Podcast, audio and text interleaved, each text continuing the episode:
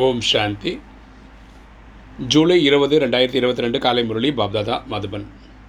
இன்றைக்கு தலைப்பு இனிமையான குழந்தைகளே. நீங்கள் ஆன்மீக படையினர் ஆவீர்கள். உங்களை தவிர வேறு யாருமே உள் முழு உலகத்தை ராவணனிடமிருந்து பாதுகாக்க முடியாது. இதே தூய்மையான போதையில் இருக்க வேண்டும். அப்பா சொல்கிறார் இனிமையான குழந்தைகளே.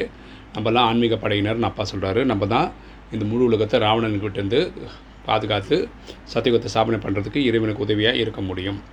இந்த தூய்மையான போதையில் நம்ம இருக்கணும்னு அப்பா சொல்கிறார் இன்றைக்கி கேள்வி. பாப்தாதா எந்த குழந்தைங்களுடைய சமர்ப்பணத்திற்கு பாடல் பாடுகின்றார்? பாப்தாதா எந்த குழந்தைகளுடைய சமர்ப்பணத்திற்கு பாடல் பாடுகின்றார்? பதில். பாபா கூறுகின்றார் பந்தனத்தில் இருக்கும் எந்த பெண்கள் அபலைகள் அடி வாங்கி கூட சிவபாபாவை நினைவு செய்கிறார்களோ? அவர்களுக்கு நன்றி கூற வேண்டும். அப்பா சொல்கிறார் சில குழந்தைகள் பெண் குழந்தைகள் வந்து குடும்பத்தில் இருக்காங்க சில பேர் திருமணம் பண்ணிக்கிறாங்க சில பேர் பண்ணாமல் இருக்காங்க சில குடும்பத்தில் அடி வாங்குறாங்க அப்படிப்பட்டவங்களுக்கு நன்றி கூறணும்னு சொல்கிறார் ஏன்னா அடி வாங்குவதால் இன்னுமே நஷ்டமாக மோகத்தை நீக்கியவர்களாக ஆகிவிடுகிறார்கள்.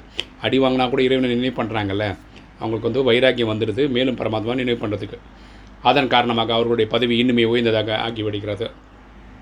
தந்தை அப்பேற்பட்ட குழந்தைகளுக்கு தைரியம் அளிக்கின்றார். அப்பற்பட்ட குழந்தைகளுக்கு தப்பாக தைரியம் கொடுக்குறார். குழந்தைகளை நீங்கள் உங்களை ஆத்மா என்று உணருங்கள்.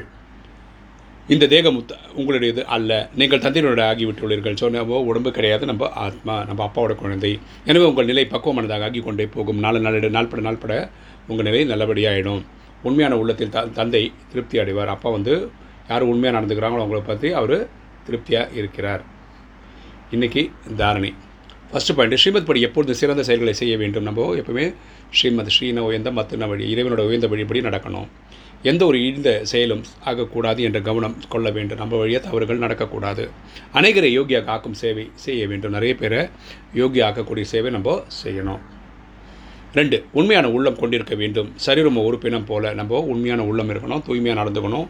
நடக்கிறதெல்லாம் அப்படியே பரமாத்மாட்டு சொல்லணும். நம்ம வந்து சரீரம் வந்து ஒரு பிணம் போல தெரிஞ்சுக்கணும் புரிஞ்சுக்கணும்.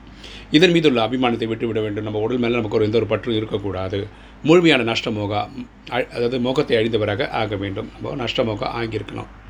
இன்றைக்கி வரதானம். கல்பகல்பத்தின் விதிக்கப்பட்ட வெற்றியை நினைவில் வைத்து சதா கவலையற்றி இருக்கக்கூடிய நிச்சய புத்தி உள்ளவர் வெற்றியாளர் ஆகுக. கல்பகல்பத்தின் விதிக்கப்பட்ட வெற்றியை நினைவில் வைத்து சதா கவலையற்றி இருக்கக்கூடிய நிச்சய புத்தி உள்ளவர் வெற்றியாளர் ஆகுக.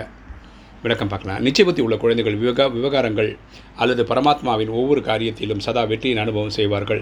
நிச்சயபுத்தி உள்ள குழந்தைகள் அவங்க எடுக்கக்கூடிய ஒரு ஒரு ஸ்டெப்லையும் வெற்றியை பார்ப்பாங்க. எவ்வளவு சாதாரண காரியமாக இருந்தாலும் அவர்களுக்கு வெற்றிக்கான அதிகாரம் அவசியம் கிடைக்கிறது. சின்ன சின்ன சீதாக இருந்தாலும் அதில் வெற்றி அவங்களுக்கு கிடைக்கணும்னு இருக்குது அவர்கள் எந்த ஒரு காரியத்திலும் தன்னிடம் மனசோர்வு அடைவதில்லை. அவங்க எந்த ஒரு விஷயத்திலும் டயர்டாகிறது இல்லை. கல்ப கல்பத்தின் வெற்றியாளர் நாம். கரெக்டாக அவங்க எப்போவுமே எல்லா கல்பத்திலையும் ஜெயிச்சிருக்கோம்னு புரிஞ்சுக்கிறாங்க. யாருடைய உதவியாளர்கள் சுயம் பகவான் இருக்கிறார் அவர்களுக்கு வெற்றி கிடைக்காமல் வேறு யாருக்கு கிடைக்கும்? அப்பாவே கூட இருக்கிறவங்க வந்து எப்படி தோப்பாங்க இந்த விதியை யாராலும் விளக்க முடியாது. இந்த நிச்சயம் மற்றும் நம்பிக்கை கவலையற்றவராக ஆக்கிவிடும். இந்த நிச்சயம் இருக்கிறவங்க ஜெயிக்கிறாங்க. ஸ்லோகன். சதா குஷி என்ற சுத்துணவு சத்துணவு மூலம் அருகு மற்றும் குஷியின் கஜானாவில் நிரம்பிய மகிழ்ச்சி நிறைந்தவர் ஆகுங்கள்.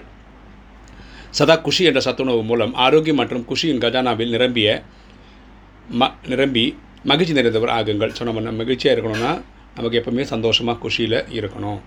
ஓம் சாந்தி.